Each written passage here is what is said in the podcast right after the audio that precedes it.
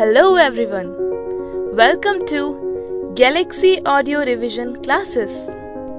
Let's learn about chemical bonding. Chemical bonds are of three types. First one is electrovalent bond, second covalent bond and third coordinate bond. Now let's know some properties of electrovalent bond. First one is in electrovalent bond complete transfer of electron takes place. Second, they are good conductor of electricity in molten state but bad conductor of electricity in solid state. Third, they are soluble in polar solvent but insoluble in organic solvent. Fourth one is they form non-directional bond. And fifth one is electrovalent bonds does not show stereoisomerism. Some example of electrovalent bond are sodium chloride, potassium chloride, magnesium chloride and calcium chloride.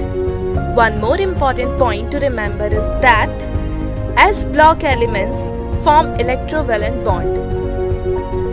Electrovalent bond have high melting and high boiling point.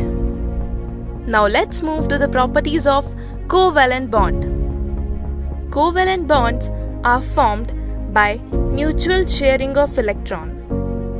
They have low melting and boiling point. Covalent bond are bad conductor of electricity and they are soluble in organic solvent but non-soluble in water. They form directional bond and covalent bond show stereoisomerism. Some examples of covalent bond are methane CH4 and iodine monobromide IBR. Now let's move to the properties of coordinate bond. First, coordinate bond are formed by partial transfer of electron. Their melting and boiling point are lower than electrovalent bond and higher than covalent bond. Coordinate bond are semiconductor of electricity. They are soluble in organic solvent but partially soluble in water. They form directional bond and coordinate bond shows stereoisomerism. One more point to remember is that coordinate bonds are formed only after formation of covalent bonds.